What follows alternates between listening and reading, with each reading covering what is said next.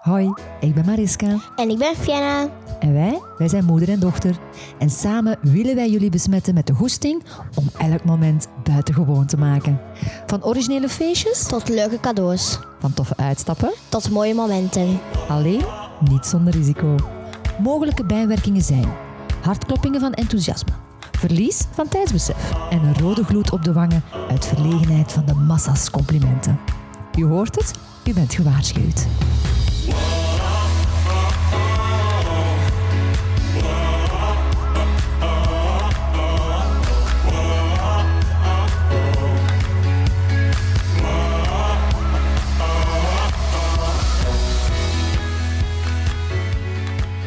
Dag schat. Dag mama. Ben je klaar voor de tweede aflevering van onze podcast? 100%. Onze eerste aflevering rond kerst vond ik al superleuk om te maken. En ik denk wel dat we de smaak te pakken hebben, toch? En door de vele toffe reacties zijn we samen ook gaan brainstormen over ons volgende thema. Iets dat we allebei graag doen, hè? Vertel. Onze tweede aflevering gaat over feesten, maar dan anders. Ja, anders feesten. En ik hoor jullie al denken, wat bedoelen ze daar nu mee? Anders feesten. Hoe zie jij dat, Vienna? Voor mij zijn dat feesten met andere thema's, zoals met chocoladefeest. Als ik zes was, dan hebben we chocoladelollies gemaakt en een mandje uit chocolade die kinderen meekregen naar huis. Of mijn heldenfeest als ik acht was. Toen was jij team Maureen en papa team Sieg. Kinderen werden opgedeeld in groepjes toen en dan moesten we dingen maken en uitproberen. Ja, zoals op tv. We hebben toen confetti-kanonnen gemaakt bijvoorbeeld. En met buizen een schietgeweer voor propjes te schieten. En die raket ook op het einde. Dat was het spannendste deel. En het jaar erop was het iets met eh, een van jouw favoriete dingetjes. Stokpaarden. Ja, op de zorgboerderij, dan hebben we paarden verzorgd en iedereen een stokpaard gemaakt om dan in de piste te rijden. Ja, dat was pas een intensief feestje. Al die stokpaardjes voorbereiden en naaien. Gelukkig hadden we toen een heel team achter ons klaarstaan. Maar het leukste was dat de kids een leuk aandenken hadden om mee naar huis te nemen. Hun eigen stokpaard. Weet je nog wat we diezelfde dag na jouw kinderfeestje met de familie gedaan hebben? Ja, dat was echt grappig, de geitenyoga. Ja, je hoort het goed. Yoga tussen de geiten op de zorgboerderij. Dat is eentje dat zeker thuis hoort onder de categorie buitengewoon. Vooral omdat ik verrast was door wie meedeed. De rest die had gewoon ja, een hilarisch zicht. Dit jaar was het een leuk thema, hè mama? Duizend en één nachtfeest. Dan heb je een grote tent gehuurd om in te blijven slapen. En helemaal aangekleed met bling, bling, bling. En hebben we juwelendoos gemaakt met veel diamantjes. En een buitencinema gedaan. Ja, klopt. En je broer dit jaar was ook in zijn favoriete thema. Fortnite. Locatie? Een fort. Toepasselijk. en de kids die kregen lasergeweren om een spel te spelen in het omliggende bos. Fortnite in het echt. Al deze ideetjes trouwens kan je allemaal ook terugvinden op buitengewoonanders.be. Met meer details uiteraard. Daar heb je de rubriek Buitengewone feesten en als je daarop klikt, raak je instant geïnspireerd. Voor jou betekent anders feesten, Vienna, dus feesten in een ander thema als de standaardthema's. Zeker doen, want een origineel thema zorgt ervoor dat iedereen het er jaren later nog steeds over heeft. Voor mij betekent dat dus ook creatieve feestthema's, maar waarbij je buitengewone accentjes kan leggen en out of the box kan denken. Details maken het feest, vind ik. Dus, als er een verjaardag op de planning staat, dan is het eerste dat wij doen mindmappen. Brainstormen. Wat typeert die persoon? Waar houdt hij van? Welk thema spreekt hem aan? Bijvoorbeeld, dit jaar was mijn vriendin Martin Prene haar kleinzoon jarig. Ze vroeg mij om mee te denken over een buitengewoon thema. Ik vuurde al meteen heel wat vragen op haar af, waaruit bleek dat zij haar kleinzoon patatje noemde. Voor mij was dat voldoende om mijn molen te laten draaien en een patatjesfeest uit te tekenen. Ik hoor u al denken, dat is niet meteen een kinderfeestje, klopt, maar Mika is één jaar geworden. Voor hem is op dat moment het thema nog niet van heel groot belang. Maar de familie daarentegen, die houdt van die persoonlijke toets. En wat heb je toen allemaal gedaan, mama? Wel, om te beginnen, nagedacht over het kleurenpalet. Dus laten we starten met de aankleding. Patat is aards, dus dacht ik aan bruine beige tinten. Wat hebben we allemaal gedaan? Een wit tafellaken, Houten accentjes door zijn naam in kartonnen letters op tafel te zetten. Jute tafelloper, vaasjes met wielbloemen. Naast de tafel hebben we een kruiwagen gezet vol met ijs voor de drank. Dan moeten de mensen niet binnen zijn, heel praktisch. We hebben ook een riek geplaatst, daar haal je de patatten mee uit de grond, dus met een riek. En daar een welkomstbord uit hout gemaakt en aangehangen. Witte slingers, die we allemaal vonden trouwens bij Ava. Maar de leukste accentjes vond ik persoonlijk de zoete aardappel op het bord. Daar heb ik een metalen prikker voor foto's ingestoken, zodat je de namen van de gasten erop kon prikken. Zo wisten de gasten waar ze moesten gaan zitten. Maar anderzijds vond ik de complimenten op het kartonnen onderbord ook een leuk detail. Een kleine verrassing voor na het eten, want als het bord werd weggenomen, stond er een persoonlijke boodschap op. Zoals? Wel, in dit geval schreef Martin de kleine boodschapjes van Mika aan zijn familie, zoals bijvoorbeeld bedankt voor een geweldige oma te zijn. Ik vind jou de grappigste Peter. De max dat ik één jaar met jou mag vieren. Ja, daarin kan je wild gaan, hè, schat. En wat eten we dan? Belangrijk voor jou, hè? Wel, feesten is inderdaad niet aankleding alleen. Bij een feestje horen drank en eten. Wij hebben bijvoorbeeld toen een smoothie gemaakt op basis van zoete aardappel. Dat in bruine flesjes gegoten die Martin nog had staan en dan jute er rondgeplakt. En dat was meteen in thema. En als je aan aardappel denkt, Vienna, aan wat denk je dan nog? Aan frietjes. Voilà, eten is klaar. En wat heb je nog voor het kindje gedaan? Wel, wat maakt mama altijd als jullie jarig zijn? Een piñata. Yep, en deze keer een Mr. Potato Head. Je kent hem wel van de tekenfilm?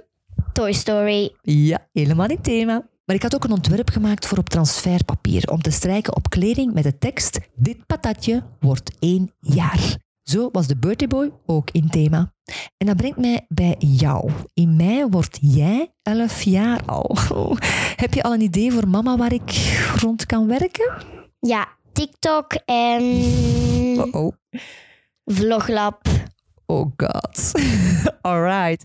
Nu, een TikTok-kamp hebben wij al gedaan deze zomer. Het gaat een volledige dag met TikTok-challenges die je moest doen. TikTok-cupcakes hebben we gemaakt. We hebben jou eh, volgezet met TikTok-tattoos. We hebben een TikTok-quiz gedaan. Ook dat ideetje staat trouwens op buitengewoonanders.be. Vloglab zeg je. Dat is een challenge, maar ik ga ervoor.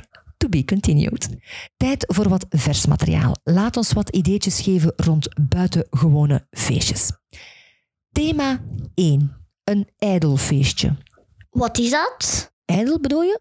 Wel, ijdel wil zeggen jezelf heel goed en mooi vinden. Jezelf in de belangstelling zetten. Dat klinkt nu precies negatief, maar het is best een leuk thema om rond te werken, waardoor het grappig kan worden. Als je jarig bent, draait alles tenslotte rond die ene persoon, de jarige. Vandaar ijdelfeestje. Als uitnodiging kan je dan bijvoorbeeld een masker maken met het hoofd van de jarige, met achteraan de tekst erop.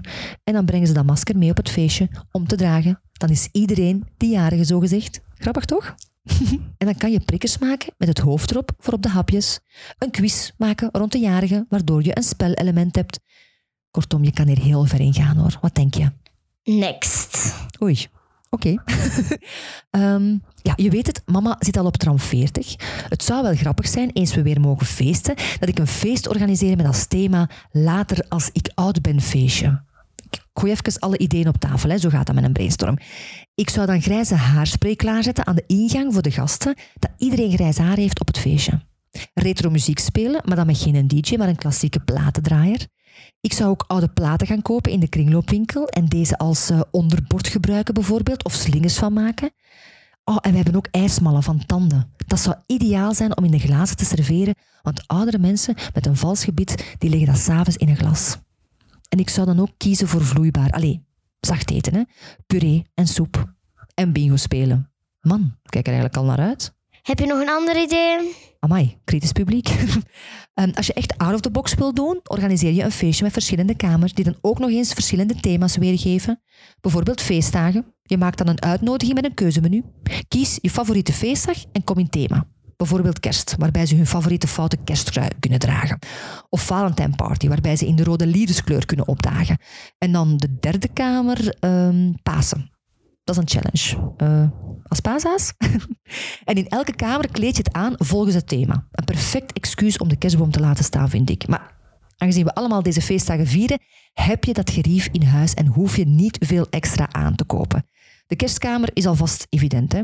Volop kerstsfeer met gevulde kalkoenhapjes, de boom, de verlichting, de kerstmuziek. In de Valentijnskamer kan je een corner maken voor de geliefden, waar ze vragen aan elkaar kunnen stellen. Dat is best lachen.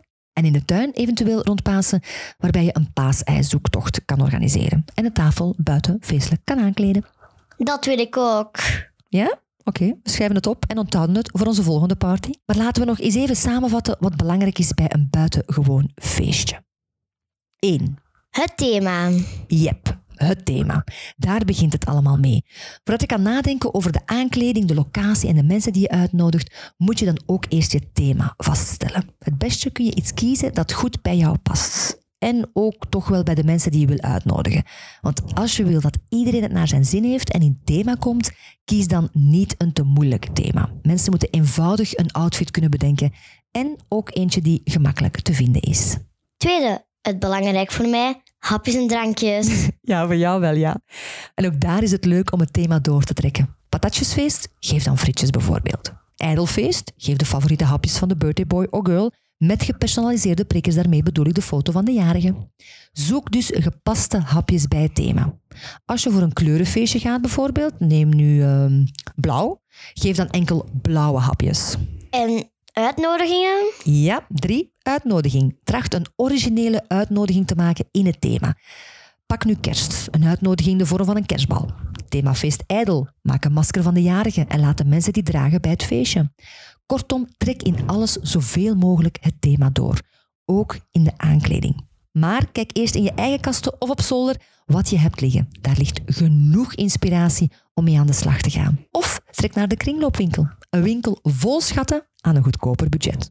Nog nood aan inspiratie? Check buitengewoonanders.be. Of volg ons op Instagram. Vond je het een leuke aflevering? Laat het ons weten door een review neer te pennen na het beluisteren van deze podcast. Daarmee maak je ons heel blij. Ja, heel blij. Het zit er weer op, meid. Bedankt voor je enthousiasme. Graag gedaan. Hop naar de volgende. Inderdaad. Hop naar de volgende. En jullie? Graag tot dan. Buitengewoon anders feesten? Het kan. Duik je kasten in, kruip op zolder of trek naar de kringloop. Voor je het weet is een creatief thema geboren en kan je aan de uitwerking beginnen. Want een geslaagd feestje zit hem in de details. Buitengewoon veel feestplezier!